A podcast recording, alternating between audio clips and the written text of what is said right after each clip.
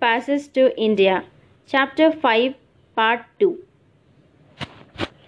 Meanwhile, the collector had been going his rounds. He made pleasant remarks and a few jokes, which were applauded lustily, but he knew something to the discredit of nearly every one of his guests, and was consequently perfunctory. When they had not cheated, it was bhang, women, or worse, and even the desirables wanted to get something out of him. He believed that a bridge party did good rather than harm, or he would not have given one. But he was under no illusions, and at the proper moment he retired to the English side of the lawn. The impressions he left behind him were various.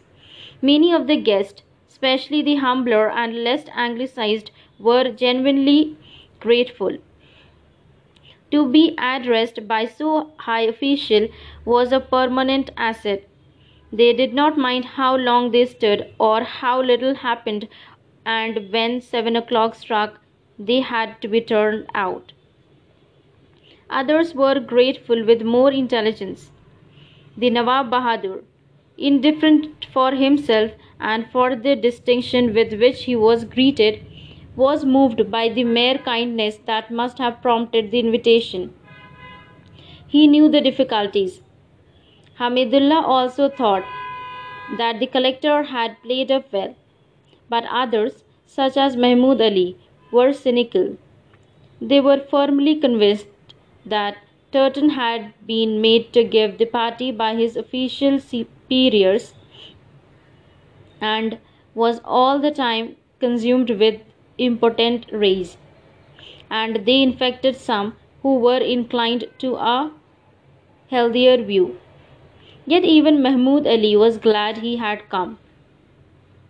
Shrines are fascinating, especially when rarely opened, and it amused him to note the ritual of the English club and to caricature it afterwards to his friends.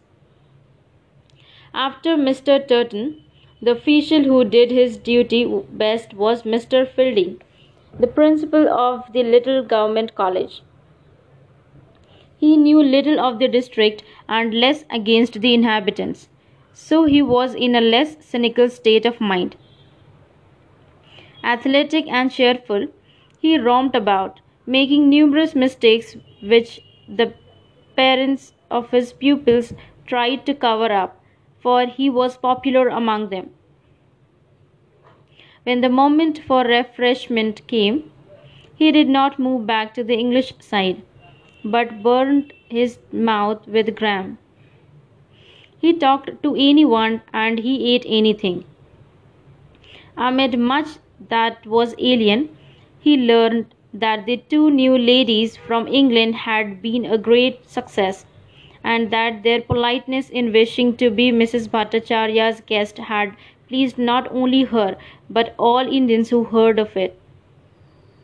It pleased Mr. Fielding also. He scarcely knew the two new ladies, still he decided to tell them what pleasure they had given by their friendliness. He found the younger of them alone. She was looking through a nick in the cactus hedge at the distant Marabar hills, which had crept near, as was their custom at sunset. If the sunset had lasted long enough, they would have reached the town, but it was swift, being tropical. He gave her his information, and she was so much pleased and thanked him so heartily that he asked her and the only lady to tea. I would like to come very much indeed, and so would Mrs. Moore, I know. I'm rather a hermit, you know. Much the best thing to be in this place. Owing to my work and so on, I don't get up much to the club. I know, I know, and we never get down from it. I envy you being with Indians. Do you care to meet one or two? Very, very much indeed. It's what I long for. This party today makes me so angry and miserable. I think my countrymen out here must be mad. Fancy inviting guests and not treating them properly. You and Mr. Turton and perhaps Mr. McBride are the only people who showed any common politeness. The rest make me perfectly ashamed. And it's got worse and worse. It had. The Englishmen had intended to play a better, but had been prevented from doing so by their womenfolk, whom they had to attend, provide with tea, advise about dogs, etc. When tennis began, the barrier grew impenetrable. It had been hoped to have some sets between East and West, but this was forgotten, and the courts were monopolized by the usual club couples. Fielding resented it too, but did not say to the girl, for he found something theoretical in her outburst. Did she care about Indian music? he inquired. There was an old professor down at the college who sang. Oh, just what we wanted to hear. And do you know Dr. Aziz? I know all about him. I don't know him. Would you like him asked to? Mrs. Moore says he is so nice. Very well, Miss Quested. Will Thursday suit you? Indeed, it will. And that morning we go to this Indian lady's. All the nice things are coming Thursday. I won't ask the city magistrate to bring you. I know he will be busy at that time. Yes, Ronnie is always hard worked, she replied, contemplating the hills. How lovely they suddenly were, but she couldn't touch them. In front, like a shutter, fell a vision of her married life. She and Ronnie would look into the club like this every evening, then drive home to dress. They would see the Leslies and the Callenders and the Turtons and the Burtons and invited them and be invited by them. While the true India slid by unnoticed, color would remain. The pageant of birds in the early morning, brown bodies, white turbans, idols whose flesh was scarlet or blue, and movement would remain as long as there were crowds in the bazaar and bathers in the tanks. Perched up on the seat of a dog cart, she would see them but the force that lies behind color and movement would escape her even more effectually than it did now. She would see India always as a frieze, never as a spirit, and she assumed that it was the spirit of which Mrs. Moore had had a glimpse. And sure enough, they did drive away from the club in a few minutes, and they did dress, and to dinner came Miss Derek and the McBrides, and the menu was julienne soup full of bullety bottled peas, pseudo cottage bread, fish full of branching bones, pretending to be flies, more bottled peas with the cutlets, trifle, sardines on toast, the menu of Anglo Indian a dish might be added or subtracted as one rose or fell in the official scale. The peas might rattle less or more. The sardines and the vermouth be imported by a different firm. But the tradition remained. The food of exiles, cooked by servants who did not understand it. Adela thought of the young men and women who had come out before her P and O full after P and O full and had been set down to the same food and the same ideas and been snubbed in the same good humored way until they kept to the accredited themes and began to snub others. I should never get like that, she thought, for she was young herself. All the same, she knew that she had come up against something that was both insidious and tough, and against which she needed allies. She must gather around her at Chandrapore a few people who felt as she did, and she was glad to have met Mr. Fielding and the Indian lady with the unpronounceable name. Here, at all events, was a nucleus. She should know much better where she stood in the course of the next two days. Miss Derek, she companioned a Maharani in a remote native state. She was genial and gay and made them all laugh about her leave, which she had taken from because she felt she deserved it, not because the Maharani said she might go.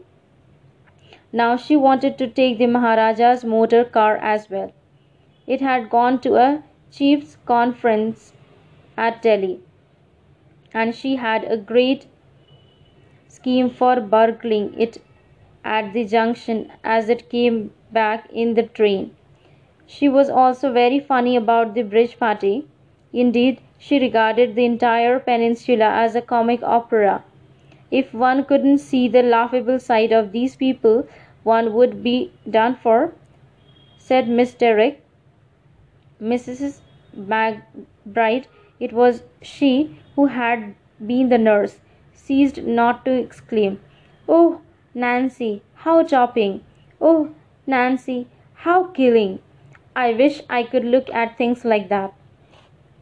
Mr. McBride did not speak much. He seemed nice. When the guest had gone and Adela gone to bed, there was another interview between mother and son. He wanted her advice and support, while resenting interference. Does Adela talk to you much? He began. I'm so driven with work. I don't see her as much as I hoped, but I hope she finds things comfortable. Adela and I talk mostly about India. Dear, since you mention it, you are quite right. You ought to be more alone with her than you are. Yes, perhaps, but then people would gossip. Well, they must gossip sometime. Let them gossip. People are so odd out here, and it's not like home. One's always facing the footlights, as the Burra Sahib said. Take a silly little example. When Adela went out to the boundary of the club compound and Fielding followed her, I saw Mrs. Callender notice it. They notice everything until they are perfectly sure you are their shot. I don't think Adela will ever be quite their sort. She is much too individual. I know that's so remarkable about her, he said thoughtfully. Mrs. Moore thought him rather absurd. Accustomed to the privacy of London, she could not realize that India, seemingly so mysterious, contained none, and that consequently the conventions have greater force I suppose nothing's on her mind, he continued. Ask her, ask her yourself, my dear boy. Probably she's heard tales of the heat, but of course I should pack her off to the hills every April. I'm not one to keep a wife grilling in the plains. Oh, it wouldn't be the weather. There's nothing in India but the weather, my dear mother. It's the alpha and omega of the whole affair. Yes, as Mr. McBride was saying, but it's much more the Anglo Indians themselves who are likely to get on Adela's nerves. She doesn't think they behave pleasantly to Indians, you see. What did I tell you? he exclaimed, losing his gentle manner. I knew it last week. Oh, how like a woman to worry over a side issue. She forgot about Adela in her surprise. A side issue? A side issue? she repeated. How can it be that? We are not out here for the purpose of behaving pleasantly. What do you mean? What I say. We are out here to do justice and keep the peace. India isn't a drawing room. Your sentiments are those of a god, she said quietly but it was his manner rather than his sentiments that annoyed her. Trying to recover, his temper, he said, India likes God, and Englishmen like posing as gods. There's no point in all this. Here we are, and we are going to stop. And the country's got to put up with us, gods or no gods. Oh, look here, he broke out, rather pathetically. What do you and Adela want me to do? Go against my class? Against all the people I respect and admire out here?